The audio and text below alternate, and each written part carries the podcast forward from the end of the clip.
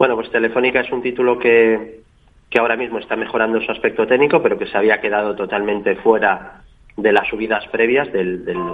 las subidas explosivas de la bolsa española, con muy mal comportamiento técnico, eh, relativo, ¿no? El comportamiento relativo del valor había sido muy malo, porque una cosa es, bajar un poquito o, quedarte plano en un mercado débil, pero en un mercado que sube fortísimo, no subir nada,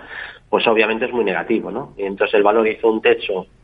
en zona de 4,80, se deterioró al perder 4,22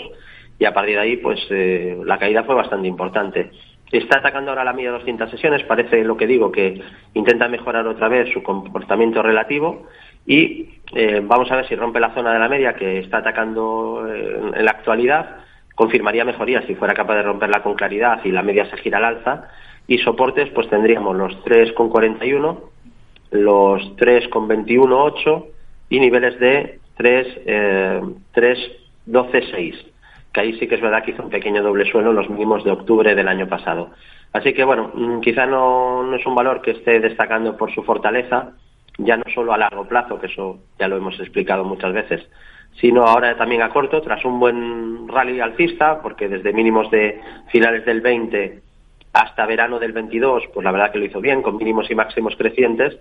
pero desde que tocó 480 y desde que rompió la media, pues eh, mayor debilidad y además lo preocupante es que lo ha hecho dentro de un mercado bastante fuerte. Pero ahora no descarto que,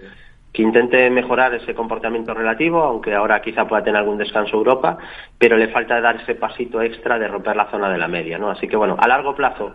eh, ya digo, no es un valor que me gusta porque a mí me gusta buscar valores fuertes que lo hagan mejor que el mercado.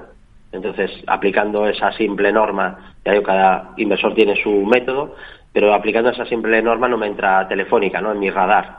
y a corto plazo pues sigue mejorando, pero todavía no ha confirmado esa mejora técnica. Eso sí, al menos en el muy corto plazo ahora mínimos crecientes y el primer soporte clave es 3.41. Mientras no lo pierda, pues hay opciones de que intente mantener vivo este rebote y luego eh, estarían los 3.21 y niveles de, de 3.12. Así que el clave no perder 3.41 y veremos si es capaz de en este ataque romper la zona de la media descendente.